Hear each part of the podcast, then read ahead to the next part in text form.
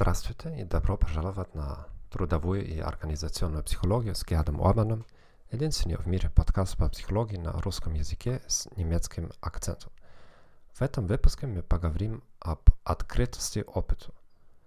Согласно модели личности черт большой пятерки, люди с высокими показателями открытости обладают следующими характеристиками.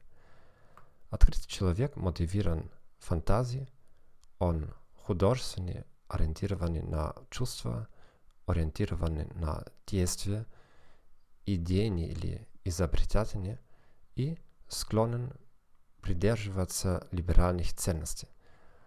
Этот фактор иначе концептуализируется в других таксономиях большой пятерки.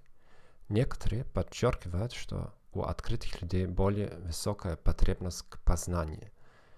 Есть корреляция с интеллектуальной деятельностью, основанной на знаниях.